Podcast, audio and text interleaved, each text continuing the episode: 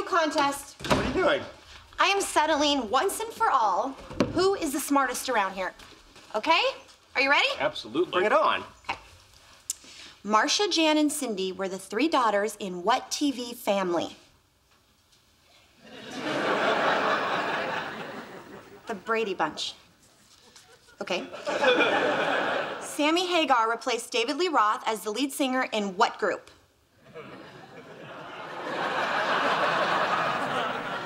The Brady Bunch? Van Halen. All right, Madonna was married to this Ridgemont High alum. Oh my God, Sean Penn! How do you know these things? I go outside and I talk to people. Okay, here. What actor holds the record for being named People Magazine's sexiest man alive? William Shatner. I don't think it's Shatner. Then it's got to be Patrick Stewart. No. Formal protest. All right, singer who sang Oops, I Did It Again?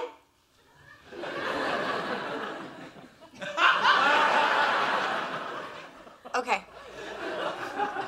Tweety Bird taught he taught a what? Romulan. Yes, he taught he taught a Romulan.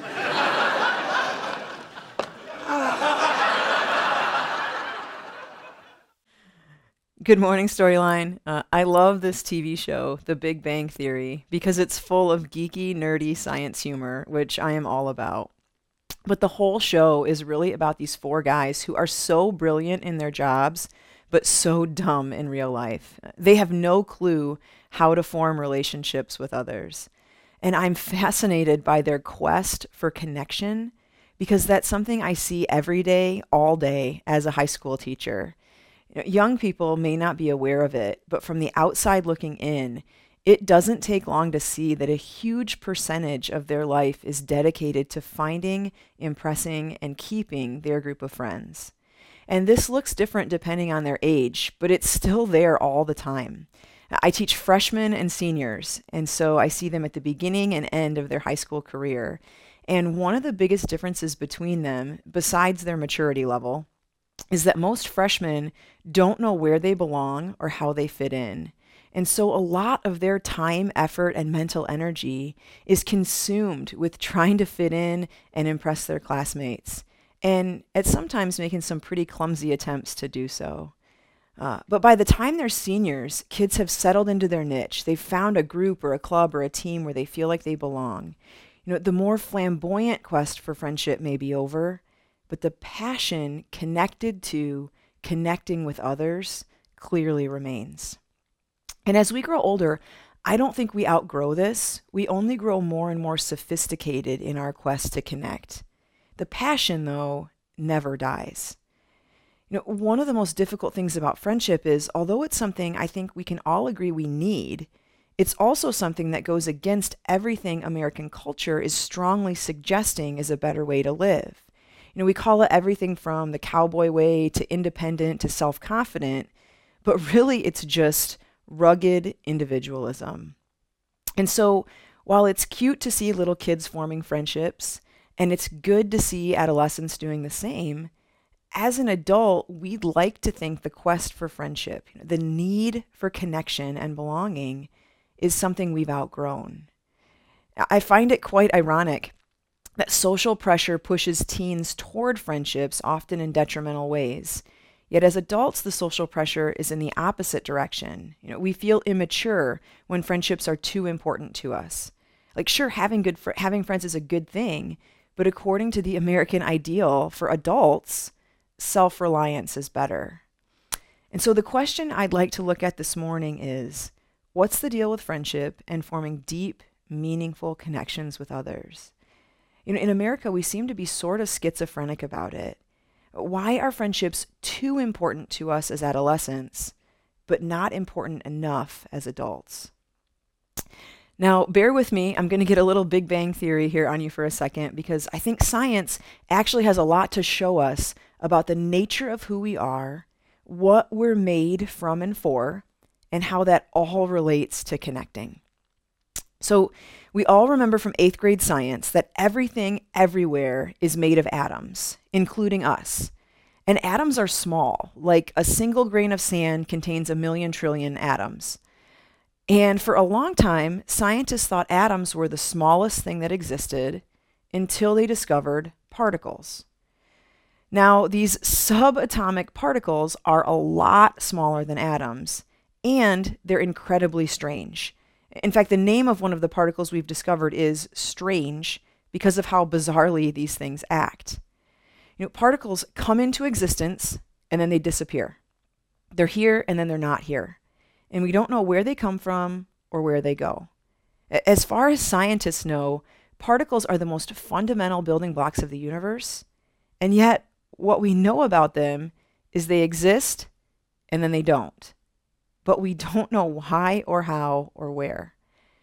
Some subatomic particles can disappear at point A and then reappear at point B without traveling the distance in between. Other particles are bonded together and then they separate. And then after they separate, they demonstrate an awareness of what the other particle is doing without any communication between them.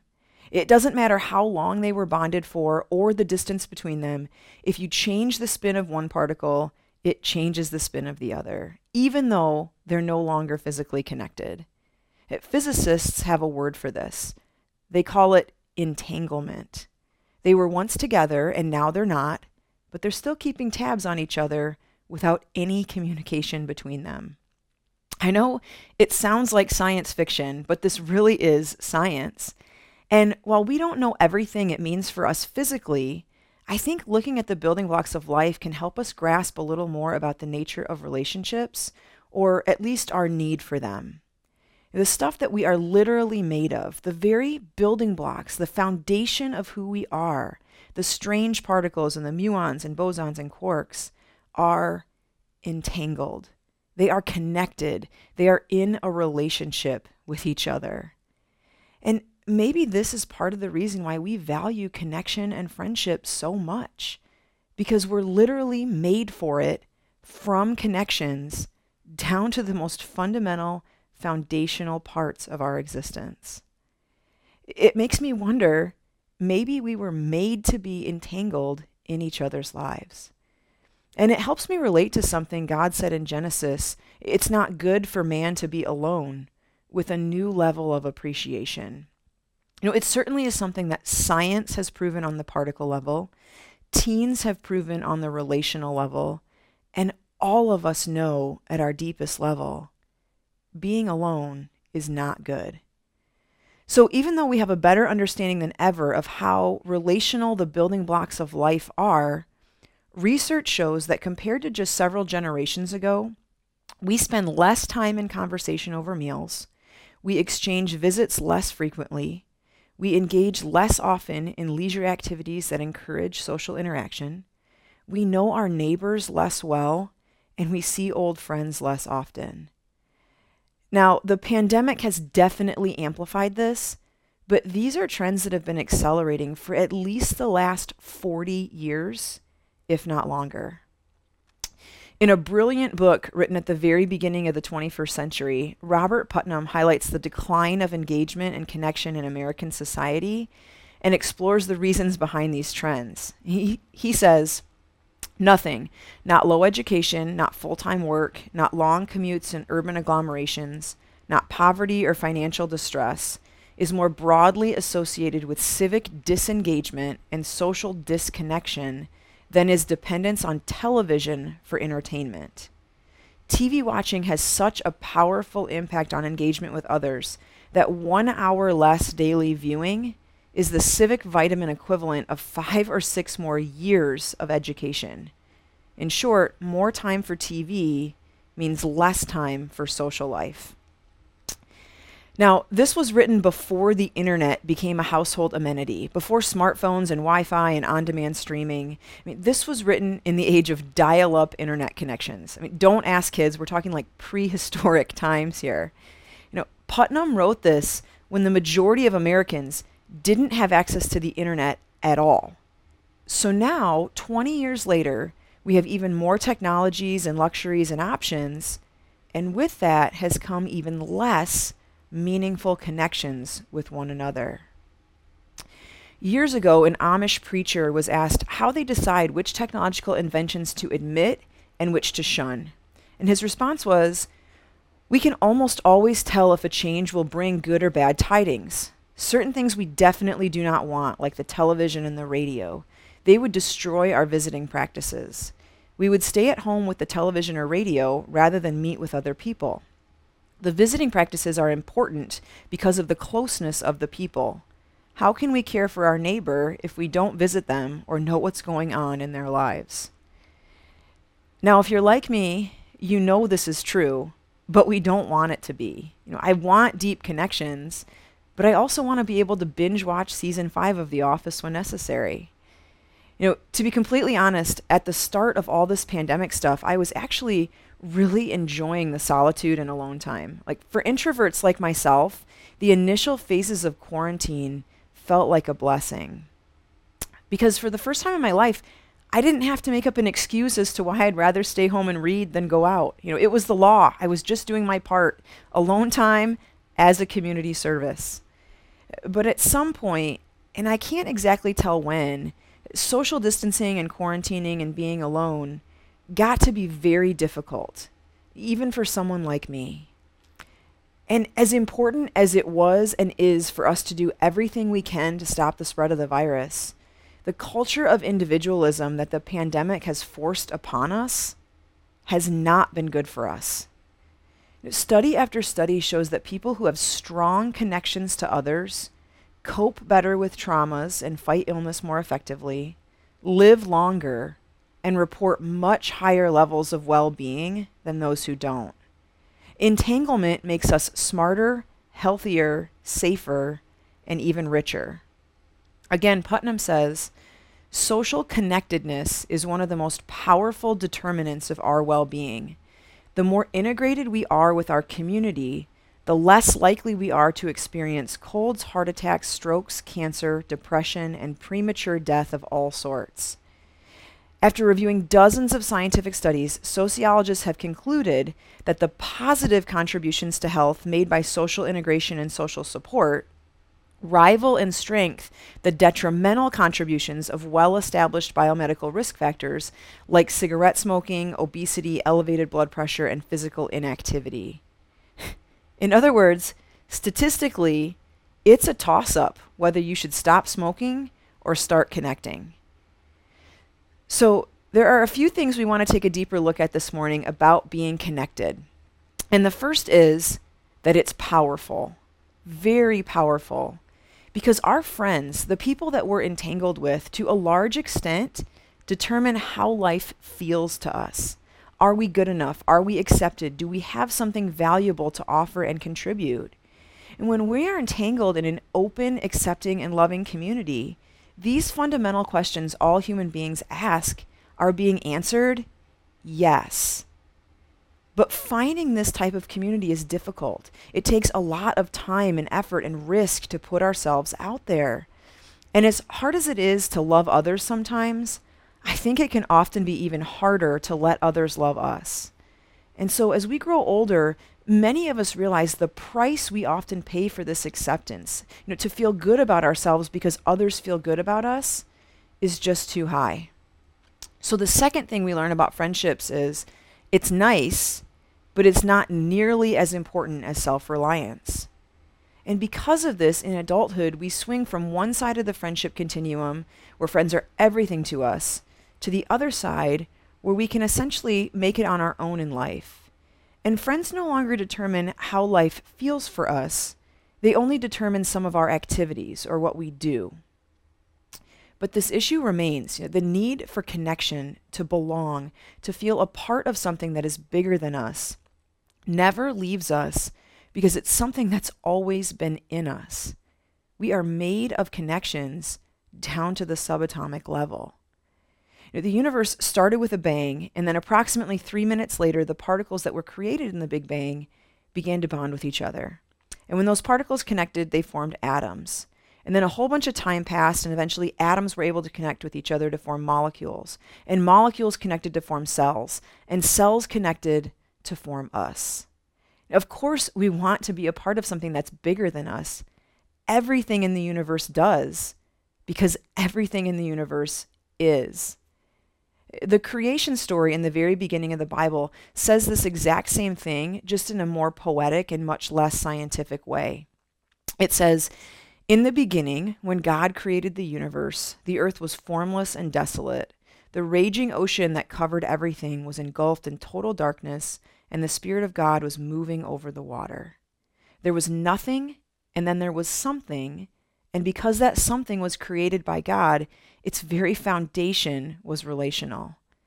And the Bible goes on to talk about God's Spirit moving through all of creation, animating and activating, bonding and uniting, connecting and entangling. There are lots of different traditions throughout history that have described God's Spirit in lots of different ways. In the New Testament, one way that they referred to it was Christ. They wrote about how through Christ everything came into existence. They talked about the Spirit of Christ forming the sun and the stars and each one of us. The Bible says, For in him all things were created, things in heaven and on earth, visible and invisible, whether thrones or powers or rulers or authorities. All things have been created through him and for him. The New Testament writers understood that Christ was both cosmic and personal, but more than anything, connected and relational. You know, down to our very foundation, we were created for connection. And what this means is that though inability to go it alone at times is an asset, we have to acknowledge that individualism, hyper self reliance, will eventually backfire on us. So our question is not, do we need connections? We do. The question really is, what kind of friendships do we need? And I've learned so much from watching high school students. And one of the things I consistently see is how friendship impacts us in a way that is far different from other types of relationships.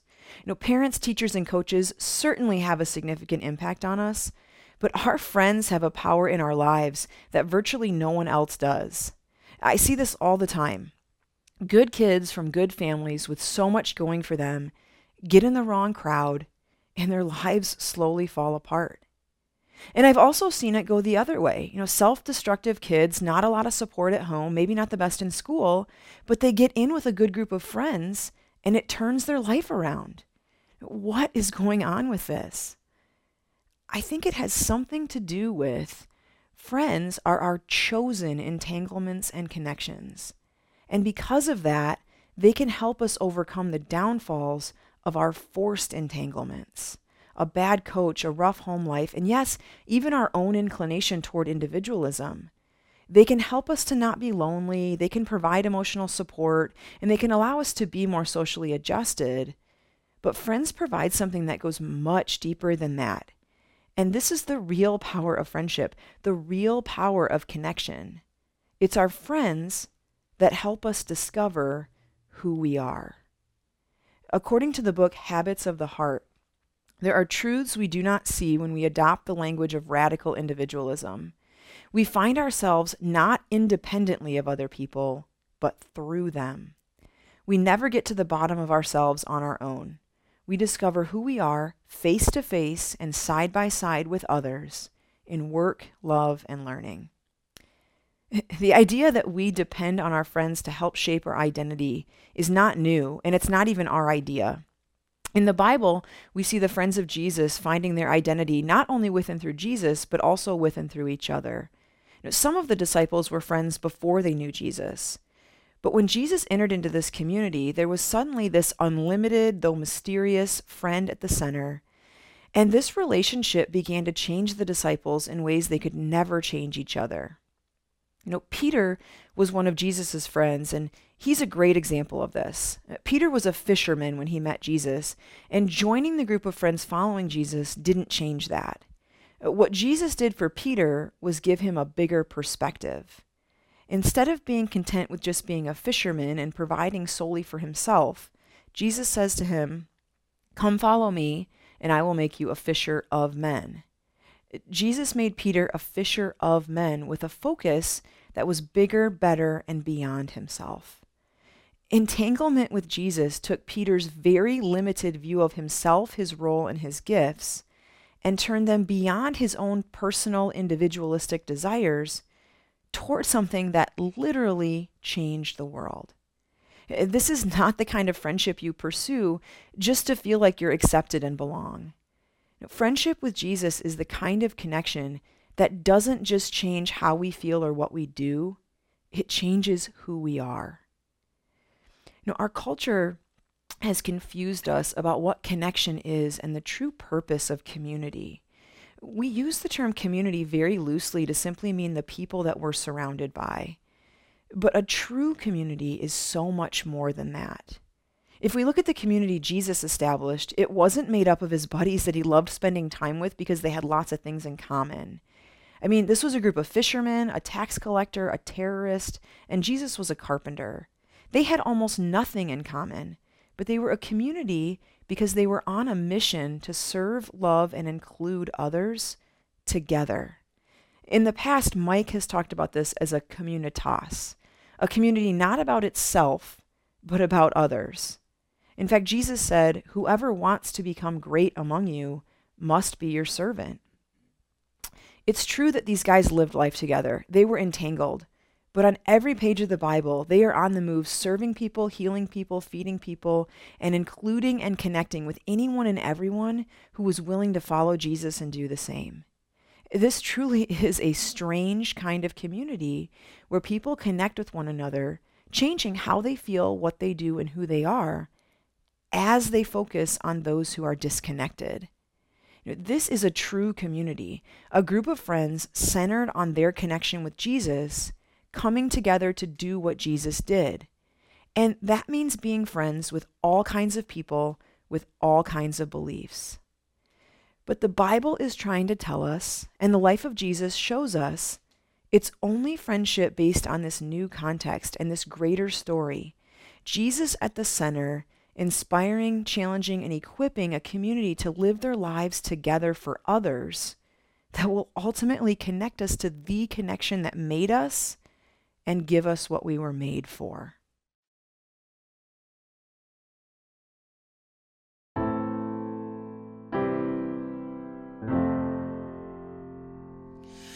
I have a voice, started out as a whisper, turned into a scream, made a beautiful noise, shoulder to shoulder, marching in the street.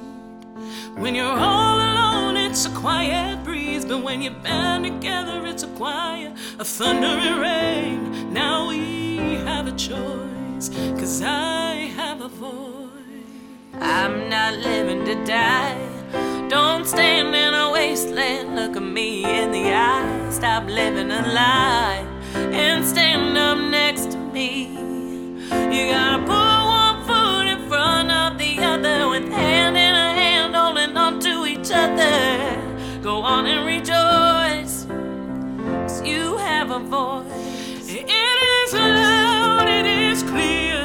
it's stronger than you fear. It's believing you belong, it's calling out the wrong. For the silence of my sister to the violence of my brother, we can, we can rage against the river, feel the pain of another. I have a voice, I have a voice, and I let it speak for the ones who aren't really free. No one's saying what we need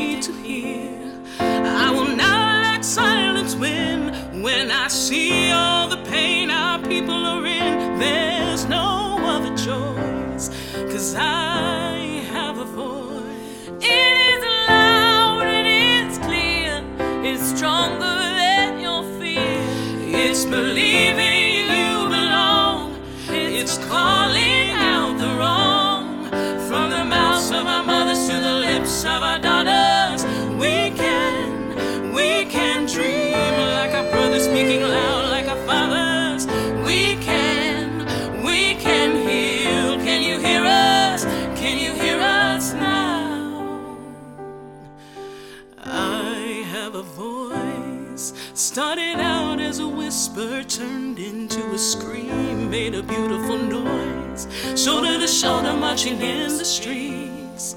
When you're all alone, it's a quiet breeze, but when you band together, it's a choir of thunder and rain. Now we have a choice, cause I have a voice. Now we have a choice.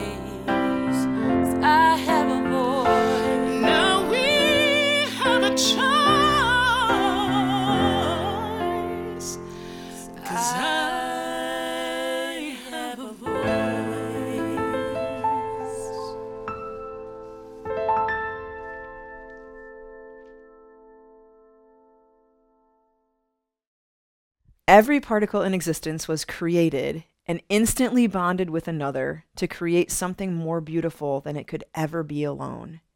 We are made up of such particles, and like the stuff that makes us, we were made to be part of something bigger and more beautiful. A community that's on a mission to embody and extend this act of loving inclusion and creation over and over again that will give us a purpose that can entangle us with each other and with God, which is ironically how we find our voice and how we find ourselves as individuals. Jesus puts it like this If your first concern is to look after yourself, you'll never find yourself. But if you forget about yourself and look to me, you'll find both yourself and me. So, just one last bit of science before we close. Did you know that helium is the second most abundant atom in the universe, but our supply on Earth is disappearing? And the reason for this is because helium has an internal structure that leaves no room for connection with other atoms. And unable to make these entanglements, it can't participate in the chemical reactions that define life, things like metabolism and growth and reproduction. You know, humans are made up of dozens of different elements but helium isn't one of them. Disconnected, helium is literally disappearing. And I think we all know what that feels like. Because we are literally made from connections for community down to the smallest parts of us. Relationships matter because all matter is relationships. There's a verse in the Bible that refers to Christ by saying, He holds all things together. And as he does, entangled with him and his mission, it changes how we feel, what we do, and who we are. Let's pray.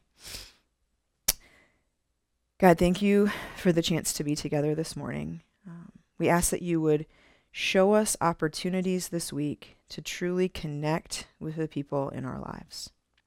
In Jesus' name, amen. Thanks for tuning in this morning. Hope to see you soon.